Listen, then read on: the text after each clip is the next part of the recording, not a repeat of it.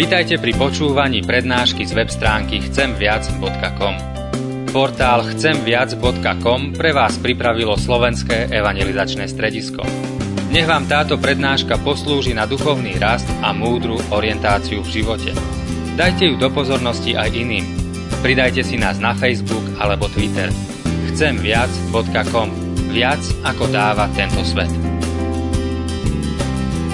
Milí bratři a sestry, dovolte, že i to dnešní kázání začnu takovou jednou vzpomínkou či, či ilustrací. Uh, už je, možná mnozí z vás víte, že nám tady jezdili, ještě pořád stále jezdí někteří hosté z Arizony, kteří pomáhají s naším uh, anglickým táborem, kterým tady máme na Hutníku.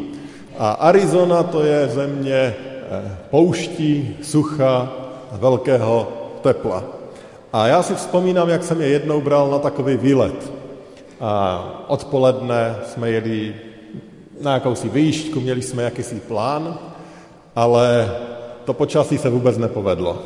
Teplota někde kolem 12-15 stupňů v červenci, zima, prší, no prostě nehezky. A když jsme tak projížděli někde mezi jakýsi ohradami, no nic zajímavého nikde nebylo, jenom louky a krávy a nějaký ten strom a lesík, tak jedna z těch američanek říká, no to je tak neuvěřitelná krása. A mě to tak vnitřně v ten moment předtím žralo, že je tak škaredě, že co s nima, když se tak nedaří a počasí je chladné a ona najednou se úplně rozplývá, jak je to nádherné. Proč? No, protože tam je to jiné.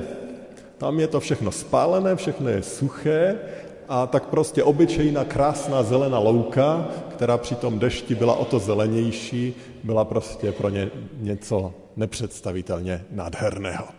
A tak jsem si znovu tehda uvědomil, jak lehce se nám může stát, že přestaneme vidět krásu věcí, které vidíme často. My tady na ten region už jsme zvykli, no trocha kopců, trocha louk, nějaké to pole, normální, že? A možná obdivujeme to, když vyjedeme někde jinde, když vidíme moře a, a možná velké hory nebo něco jiného.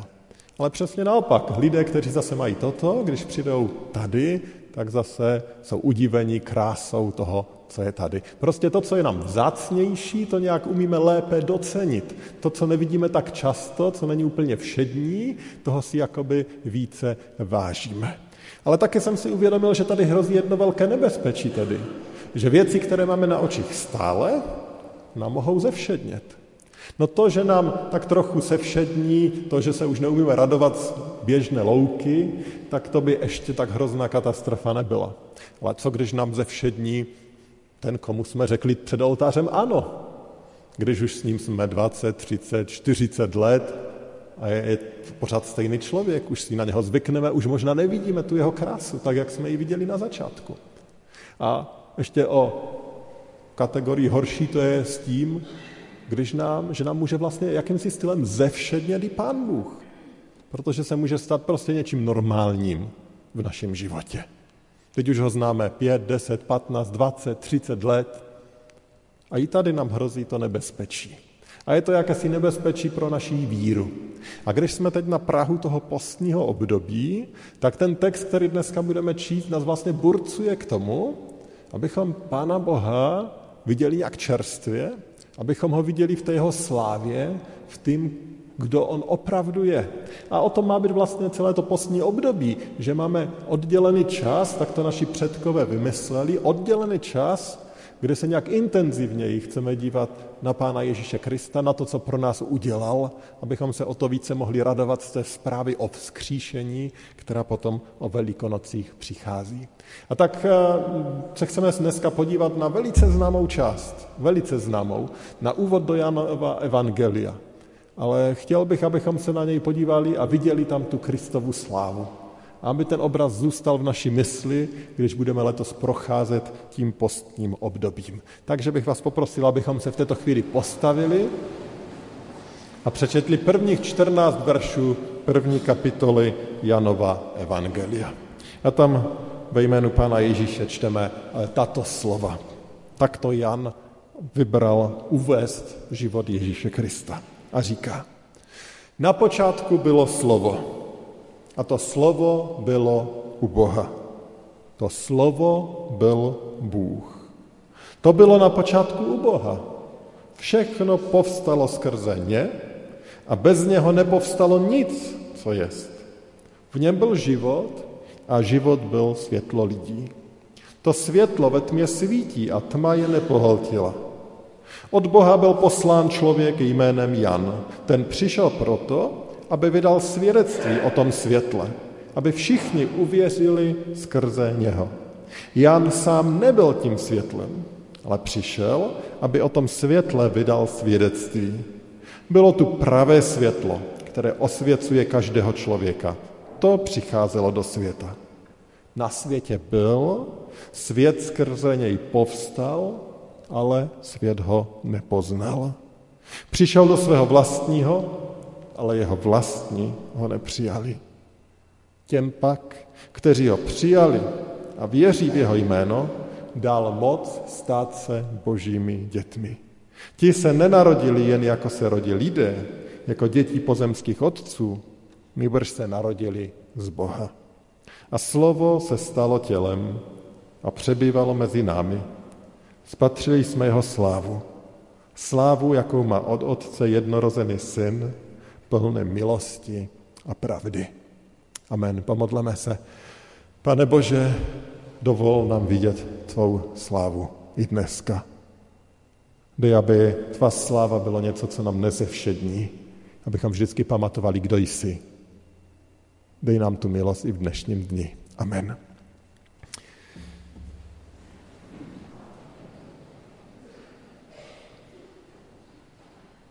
To, co jsme přečetli, je takový prolog či úvod k tomu Janovu evangeliu.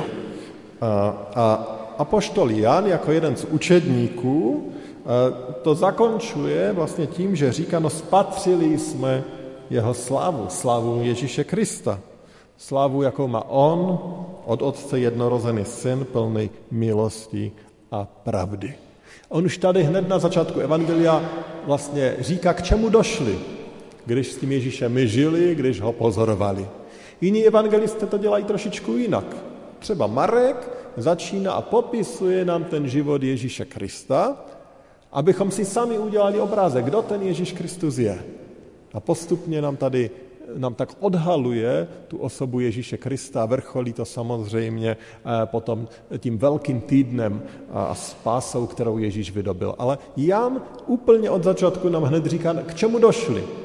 A jakoby tím čtenářům chtěl říct, a toto mějte na paměti. To je on. On je ten, který je hoden veškeré naší slávy, veškeré naší chvály. My jsme to viděli, my jsme to zažili. A teď čtěte a poslouchejte. On prozrazuje hned na začátku, že Ježíš je božím synem, prozrazuje, že je hoden slávy. A v tom úvodu, v těch 14 verších, tam odhaluje několik důvodů, proč je hoden slávy. A já jsem vybral tři, které bych chtěl dneska zmínit a ukázat. Jan se nás snaží, ty své čtenáře, přesvědčit, ano, tento Ježíš je hoden slávy. A dává tady tři důvody pro to. A říká, vlastně ukazuje tři místa, kde tu boží slávu můžeme vidět. A to první, co říká, on říká, že tu Kristovou slávu můžeme vidět v jeho věčnosti. V tom, že Kristus je věčný. A on říká, že v tom se odhaluje ta Kristova sláva. A to jsou ty první dva verše. On tam říká, na počátku bylo slovo. To slovo bylo u Boha, to slovo byl Bůh. To bylo na počátku u Boha. Jan tady představuje někoho, koho on nazývá slovem. Ale nenechá nás dlouho na pochybnostech, koho tím myslí. A v tom 14. verši na konci toho prologu to pro ty, kterým to ještě nedošlo, jednoznačně identifikuje a říká, to slovo, to je to, které se stalo tělem a přebývalo mezi námi. Spatřili jsme jeho slávu, slávu, jakou má od Otce jednorozený syn. A říká, tím slovem je Ježíš Kristus. On je ten. On tedy tedy říká, že Ježíš Kristus tady byl už na počátku. On říká, na počátku byl Ježíš. Ten Ježíš byl u Boha, ten Ježíš byl Bůh. Je nám tady poodhalováno to, to tajemství svaté trojice. Jan tady říká, že v době, kdy začal ten první počátek, Ježíš už tam byl. A to je něco nesmírně důležitého. Možná jste taky zažili takové ty typy debat mezi křesťany a materialisty. Například křesťan se ptá materialisty, tak kde se tady vzal člověk? A on odpoví, no tak vyvinuli jsme se z nějaké nižší formy, řekněme z nějakého našeho společného prapředka. No jo, odkud se vzal ten prapředek, ten nějaký lidoop nebo cokoliv to bylo. No tak ten se vyvinul ještě z nějaké zase jednodušší formy. No tak to posunujeme a odkud se vzaly ty jednodušší formy, no potom bychom se dostali někde na jakési pro, protobuňky, prvotní buňky, prvotní živé organismy. No a odkud se vzali oni? No z neživého. Jak může živé vzniknout z neživého? No miliardy let tomu pomůžou. Aha, a odkud se vzalo ale to neživé? A no, byl tam Big Bang. Někde něco vybuchlo, no ale co bylo předtím? No to ještě úplně přesně, přesně to nevíme, že? A tam někde zhruba skončíme, protože tam končí ty teorie založené na tom materialistickém pohledu na svět. Ale ta debata může být i naopak. Zeptá se on, křesťana, tak kde se vzal člověk? Tak my to máme celkem jednoduché, že? Tu první odpověď. No pán Bůh nás stvořil. No, to ještě jde. No jo, ale odkud je ten pán Bůh? Kde se tu vzal ten pán Bůh? Co teď? Jaká je odpověď na otázku, kde se vzal pán Bůh? Před několika měsíci byl na serveru i dnes takový hezký článek u příležitosti jednoho křesťanského vědce z Anglie, který tady přijel a moc hezký článek. A pod ním se samozřejmě rozproudila obrovská debata mezi zastánci křesťanství a odpůrci křesťanství. A jeden člověk tam taky vnesl dotaz v té debatě, protože podobná debata tam probíhala. No ale kde se tady vzal ten pán Bůh? A nějaký horlivý křesťanský nadšenec mu tam odpověděl, a nemám to úplně přesně, ale něco v tom stylu, no ty jsi teda hrozný pitomec, že, se, že dáváš takovou blbou otázku. No to asi není zrovna dobrý příklad toho, jak jako křesťané máme reagovat na otázky týkající se naše víry. Že když už nevíme, co odpovědět, tak toho, kdo se ptá, nazveme pitomcem a máme pocit, že jsme vyhráli. Ne, a to je naopak ostuda pro křesťany, pokud takto reagujeme. Kde se vzal pán Bůh? Odkud tady je? Jak první věty v Biblii, tak první řádky tohoto evangelia nám vlastně jakýmsi stylem dávají odpověď. No těžkou, ale dávají. Jak začíná celá Bible? Bible začíná na počátku Bůh a potom tvoří. A jak začíná to Janovo evangelium? Na počátku bylo slovo. A tyto dva texty nám vlastně ukazují, že v době, kdy vůbec začal jakýkoliv počátek, tak pán Bůh už tam byl. Pán Bůh byl předtím, než cokoliv začalo. První věci, které začaly, byly až ty, které začal pán Bůh. A ukazuje to na to, že pán Bůh je tady před začátky, že pán Bůh je, je věčný, on, on nemá počátky. Počátky má jenom to, co pán Bůh vytvořil. Počátky začaly, když pán Bůh začal tvořit. Počátky existují až ve stvořeném světě, kde je prostor a kde je, kde je čas. Tam, tam jsou počátky. To, co bylo předtím, pán Bůh tedy je věčný. A Jan nám tady přidává jednu obrovsky důležitou věc. Ten Ježíš Kristus je věčný. On už tam byl.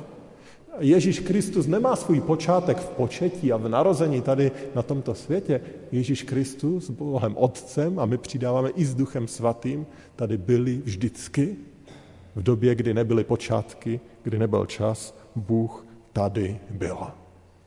Ano, určitě to zůstává jistým tajemstvím pro nás všechny, protože život bez času, bez prostoru si moc nedokážeme představit, ale Boží slovo jednoznačně ukazuje, že ve své podstatě Bůh je takový, že není časem ohraničený. On je věčný. A Jan to tady říká v úvodu Evangelia. Proč? Aby ukázal tu slavu Ježíše Krista. Aby ti čtenáři, co šáhnou po tomto evangeliu, aby, aby toto věděli.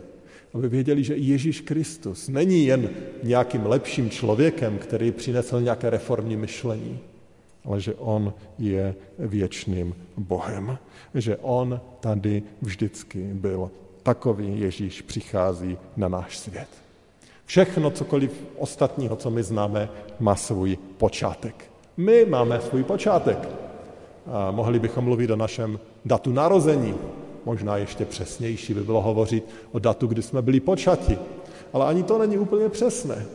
Protože když se například natáhnete ruku a podíváte se na svoji kůži, tak buňky, které vidíte, tak pravděpodobně žádná z nich není starší než tři týdny. Tři týdny je maximální životnost buňky v naší kůži. Takže kůže, na kterou teď vidíte, tam má jenom pár týdnů, to jsme všichni mladíci tady. Eh, tři týdny maximum. Červené krvinky jsem se dočet, tak ty vydrží možná tři měsíce. Bílé krvinky, ty jsou lepší, ty, ty se dožijí až roku. Eh, každá část našeho těla má delší, jinou délku životnosti a umírá to naše tělo se vlastně postupně mění, tak dokonale to pán Bůh eh, vymyslel. Eh, jen některé buňky v našem těle, eh, v mozku, tak ty mají životnost, ty přežijou možná, jdou s námi celý život. Ty vydrží celou délku lidského života. Všechno má svůj začátek. V živé přírodě všechno má svůj začátek. Každá buňka. V neživé přírodě všechno má svůj, svůj začátek. Každá kapka vody na tomto světě měla někdy svůj počátek v božím stvoření. Každá hrouda hlíny měla někde svůj počátek. Každé smítko někde mezigalaktického prachu mělo někde svůj začátek. Ale Bůh je věčný, protože On je tvůrce všeho, co má začátek. On je nad tím. A Jan to tady připomíná, aby když čteme toto evangelium, aby když třeba prožíváme postní období, abychom toto měli v mysli, že Ježíš Kristus je věčný aby tohle byl rozměr, eh, nad kterým přemýšlím, abychom ho takto viděli, abychom ho takto vnímali. To druhé, co nám tady Jan zdůrazňuje v tom prologu Evangelia, je to, že tu jeho slávu, Kristovu slávu, můžeme také vidět právě v tom, jak on tvoří a už jsme se toho dotkli. On je tvůrce začátku, on je stvořitel a Jan to tady ještě dále rozvíjí. Třetí a čtvrtý verš. On říká, všechno povstalo skrze ně, tím myslí to slovo toho Ježíše. A bez něho nepostalo nic, co jest. V něm byl život a život byl světlo lidí. On tady říká, že všechno, co je, všechno, co kde mělo jakýkoliv začátek, že to všechno povstalo skrze Ježíše. A že neexistuje nic, co je stvořené, co by tady bylo bez Ježíšovy tvůrčí aktivity. Za vším, za vším, co existuje, je Ježíš Kristus. Hraje zásadní roli ve stvoření. Ano, o Bohu Otci říkáme, že je stvořitel, určitě, ale tím agentem stvoření, tím skrze kterého on tvoří, je samotný Ježíš Kristus. Možná i to odráží ten fakt, že Ježíš usedl, sedí po pravici Boha Otce Všemohoucího, jak vyznáváme ve vyznání víry. Po pravici vždycky seděl ten, který měl tu výkonnou moc, který byl ten, kdo to má vykonat. Bůh Otec tvoří a tím vykonavatelem té jeho tvůrčí aktivity je samotný Ježíš Kristus. A kdybychom tady chtěli opět tu trojici doplnit, tak v knize Genesis čteme o Duchu Svatém, který je přítomný v tom stvořitelském díle, který je přítomný i jako ten dárce života, a dech života. A tady ho máme taky toto spojeno i s Ježíšem Kristem a vidíme, jak ta trojice aktivně spolupracuje i při tom stvoření dohromady. Opět, proč? Proč tady na začátku Evangelia, kdy nám Jan chce říct, ano, Ježíš se narodil jako nemluvně, vyrostl, potom tady žil, potom za nás zemřel, proč nám zdůrazňuje zrovna toto? abychom ty stránky opravdu četli s vědomím, kdo ten Ježíš je. Že on je ten, který stvořil všechno, který je autorem úplně všeho. Že když například Ježíš přichází za Janem Křtitelem a prosí ho, aby byl pokřtěn, tak abychom si uvědomili, že ten, kdo stvořil Jana Křtitela, stvořil celý vesmír a vodu a všechno, ten přichází s prozbou, aby byl pokřtěn. Že ten, který přichází k hrobu Lazara a pláče, protože mu je líto přítele, On je ten, který stvořil Lazara, který stvořil celý svět, který je nad tím. Když eh, sám Ježíš je posmíván, ponižován a, a bičován, takže to ten, který stvořil veškerý svět, který zatím vším je, který je architektem toho všeho, ten tohleto prožívá. Když umírá na kříži, tak na kříži umírá jako stvořitel toho všeho. A Jan nám to říká proto, Abychom v tom všem, co Ježíš dělal, viděli tu jeho slávu. Abychom viděli tu jeho slávu. Abychom ho nebrali příliš všedně. Abychom ho nebrali příliš obyčejně, ale abychom viděli tu slávu, kterou uviděl i on díky boží milosti. Proto nám tady představuje Ježíše i jako stvořitele. Ono je lehké upadnout do jakésiho fenoménu, že vidíme toho Ježíše jako toho Ježíška v jesličkách o Vánocích, potom jako toho hrdinu, který nás zachraňuje, potom jako toho, který nám občas uh, něco pomůže v životě zajistit. Ale Jan chce, abychom ho viděli jako toho, který tady vždycky byl, jako toho, který je stvořitelem, pánem nad tím vším, co si vůbec dokážeme představit. A potom docházíme k tomu třetímu, v čem Jan vidí Kristovu slávu. A tu slávu vidí Jan také v tom, že Ježíš je ten, který vydobil spasení. Že tu Kristovu slávu můžeme vidět v tom jeho spasení. To je ta třetí oblast, kterou vyzdvihuje. Ve 12. verši on tam říká, těm pak, kteří ho přijali a věří v jeho jméno, dal moc stát se božími dětmi. On říká, že jim, on jim dal moc stát se božími dětmi. Dal jim právo být božími dětmi. A Jan tady jednoznačně ukazuje, že nikdo jiný to nemůže udělat. Nikdo jiný vám nemůže dát to právo být božím dítětem, než sám Ježíš Kristus, ten, který za vás, za člověka položil svůj život, který přichází jako zachránce. A tady bych znovu chtěl připomenout možná pro vás už tu známou věc. To, že na tento svět přicházíme jako boží nepřátelé. Bible nám to takto říká. Do jisté míry by se dalo říct, že za to úplně nemůžeme, protože takto už se na tento svět rodíme. Rodíme se jako ti, kteří jsou hříšní a kteří nesou vinu toho pádu Adama. A my sami k tomu notně samozřejmě přikládáme. Bible nás popisuje dokonce jako objekty božího hněvu. A kdybychom tady skončili, tak by to byla hrozná zpráva. Ale tento milující Bůh zároveň dělá, vyvíjí aktivitu pro naši záchranu. A dělá z toho dlužníka, který Pánu Bohu dluží svou spravedlnost, dělá z něho milovaného syna. Jak? Samozřejmě díky smrti Ježíše Krista za nás, ale díky toho, že on nás nazývá svými syny. Tomu říkáme adopce. Přijímá nás, adoptuje nás za své.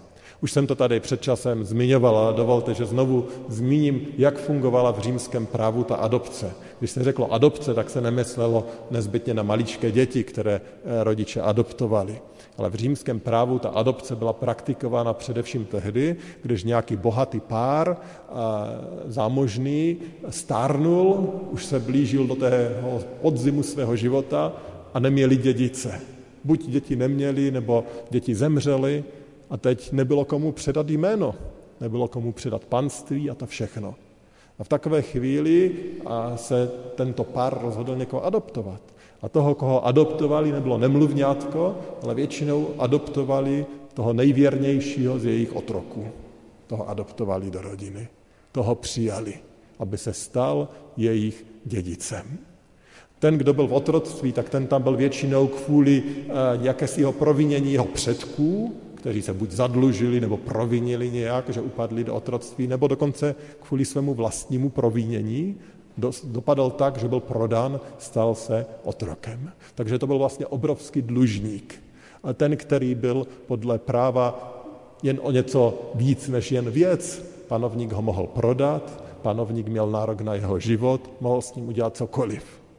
A teď jediným podpisem, jediným podpisem jeho pána se z otroka, který je vlastně vlastněný a nemá na nic nárok, stává dědic úplně všeho.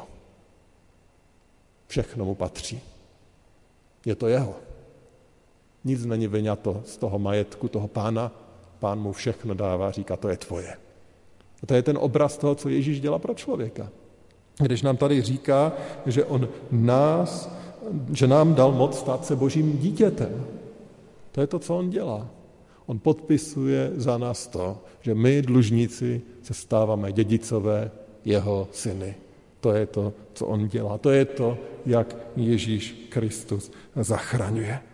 A poštol Pavel to rozvádí v listu Galackým ve čtvrté kapitole. On říká, když se však naplnil stanovený čas, poslal Bůh svého syna, narozeného z ženy, podrobeného zákonu, aby vykoupil ty, kteří jsou zákonu podrobeni, tak abychom byli přijati za syny. Protože jste synové, poslal Bůh do našich srdcí ducha svého syna, ducha volajícího Aba Otče. A teď? A tak už nejsi otrok, nejbrž syn. A kdež syn, tedy z moci boží i dědic. Z otroku hříchu, z těch, kteří byli určeni pro věčnost bez Boha, se stávají dědici všeho, dědici věčného života. A poštol Jan chce, abychom hned na začátku toho evangelia viděli v tomto tu Kristovu slavu. To, co pro nás dělá, to, jak nás zachraňuje, to, co nabízí úplně každému člověku. Abychom ani chvilku nepromeškali, ani chvilku nepochybovali. Ale když čteme toto svědectví o tom, jak tento Ježíš žil a co hlásal, abychom toto měli na paměti. Že on je ten, který tady vždycky byl. Že on je ten, který, zachra... že on je ten, který nás stvořil. A on je ten, který ho který zachraňuje. No teď tady zbývá ta jediná otázka. A to zda vidíme tu boží slávu. Zda jsme těmi adoptovanými syny, zda už patříme Pánu Bohu, zda jsme dědicové všeho. A nebo zda jsme stále lidmi, kteří jsou těmi dlužníci, kteří jsou na té cestě k tragédii. I tady v tom je Jan obrovsky otevřený, už v tom prologu. On říká, že ten Ježíš přišel do svého vlastního. Tam, kde měla by ta největší pravděpodobnost toho, že bude přijatý, když to tak lidsky řekneme. Mezi své vlastní přišel, ale jeho vlastní jej nepřijali. Ježíš přišel s tou svojí nabídkou eh, mezi lidi a mnozí ho odmítli. Mnozí pohrdli tou jeho nabídkou. Mnozí z těch, kde bychom to možná nečekali, je odmítli. Mnozí s ním chodili, ale v jednom okamžiku se obratili zády a řekli, to ne, to je příliš. Mnozí možná slyšeli, odmítli, mnozí možná byli uzdraveni. A přesto se nestali těmi syny, tak jak jim to Ježíš Kristus nabízel. A pokud v jeho době byli ti, kteří jim pohrdli, tak si myslím, že o to víc je ta šance, že, to bude, že tomu bude stejně i dneska. Že i dneska budou ti, ke kterým on přichází, kterým on nabízí, toto ti dávám, toto je moje nabídka pro mě, a oni tím pohrdnou a odejdou bez něj. Pokud tehda v Ježíšově blízkosti byli takoví lidé, kteří jim pohrdli, tak pravděpodobně dneska jsou, a nejen tam někde v hospodě, ale v kostele, na církevních schromážděních. Mohou být lidé, kteří jsou Pánu Bohu blízko a stejně nejsou jeho. Stejně nejsou adoptováni, nenechali se jemu zachránit. Jak může člověk vědět, že je zachráněný? Jak se to může stát, že je zachráněný? Jan tady říká, že takový člověk se musí narodit z Boha. Že je to něco, co Pán Bůh dělá v našem životě. Že Pán Bůh proměňuje to naše srdce. Kdy? Když v pokoře k němu přijdeme. Když zlomíme to naše ego, které nám říká, že já si přece do svého života nenachám mluvit. Když si uvědomuje, že on je někdo mnohem větší. Kdo tady vždycky byl. Kdo mi dal život. A kdo mě chce zachránit. A to není jakýsi lidský plán, že si to někdo naplánuje a přijde s tím, ale je to boží zásah, kde se Pán Bůh dotkne našeho života. A my najednou uvidíme jeho velikost a svoji malost. A skloníme se před ním a poprosíme, pane, změň ten můj život. Odpust mi tu moji lidskou bídu. Vstup do mého života, proměň ho, dávám ti ho. Už nechci já být králem svého života, ale chci, aby ty to byl. Už nechci usilovat o tu svoji slávu, a to, aby mě všichni viděli, aby mě uznávali, ale chci, aby skrze mě byla vidět to tvoje sláva. Slava toho, kdo tady vždycky byl, kdo nás stvořil a kdo nás zachraňuje. Kež bychom tu slávu viděli, viděli ji zřetelně v celém tom postním období. A kež by ji díky nám a skrze nás mohli vidět i lidé, kteří jsou kolem nás. Amen. Pomodleme se. Nebeský Otče, děkujeme ti za to, že ty jsi Bůh, který nezůstal někde schovaný ale ty jsi Bůh, který přišel. Přišel v Ježíši Kristu. A teď na Prahu toho postního období si to znova připomínáme, že ty jsi přišel, aby si nás zachránil, aby si nás přijal za syny, abychom ti mohli patřit. A pane, i já sám musím vyznat, že mnohdy ten můj pohled na tebe je až příliš všední. Příliš málo vidím tu tvoji slávu. Příliš málo děkuji za to, kým jsi. Příliš málo stojím v úžasu nad tím, pane, co jsi, kdo jsi a co tvoříš.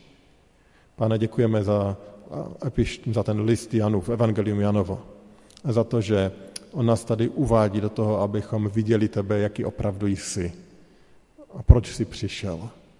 Pane, dovol nám vidět tvoji slavu v tom, kým jsi, v tom, že jsi věčný, co dělá, že tvoříš, stvořil si tento svět, ale i v tom, že zachraňuješ. Dovol nám vidět tu slavu i v těch dnech, které jsou před náma, v tom, že budeš zachraňovat i jednotlivce tady. To dílo záchrany si vykonal na Golgatě, ale dneska chceš zachraňovat. Možná dneska tady na tomto místě, možná zítra, pozítří v těchto dnech. Pane, dovol nám vidět tvoji slavu v tom, jak měníš lidské životy. A dej, ať my můžeme být nástrojem toho zrcadlení té tvé slávy, aby možná skrze nás i druzí lidé uviděli, jak slavný jsi Bůh a co pro člověka děláš. Dej nám tu milost. Prosíme o to ve jménu Pána Ježíše Krista, toho, který je vší slávy hoden.